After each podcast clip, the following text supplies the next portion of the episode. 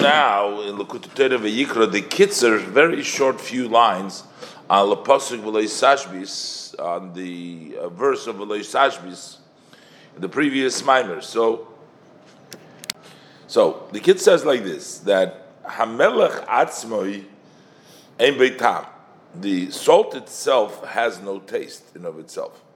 But Afa and yet who poyel tam b'habosar. Still, it affects uh, taste in the meat. So it doesn't have taste itself, but it does affect taste in the meat. Bahainu. So that is kihu migvuris the abba. It comes. Salt comes from gvuris of chokhmah, and he explains u'bechokma is beriru but it's not like Chochma dresses up, and Chochma is just mevarer. And the shorshoy mibutzinu de karduniso, the shoyrish comes from atik yoimim butzinu de karduniso. That's the measuring stick, and um, that's where uh, melech comes from.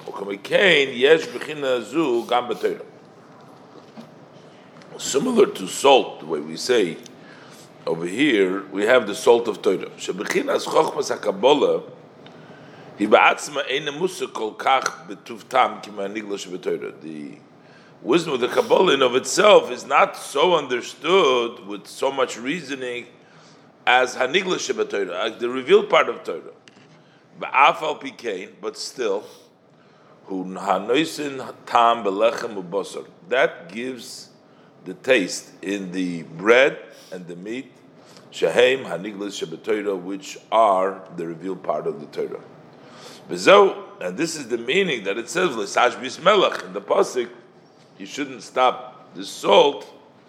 And in the Maimer, he continued also saying that Korbonis is the idea of Birur, and therefore, uh, this is the meaning of L'Sashbis Melech. V'ayim b'moyre oir oismem sif ayin aleph.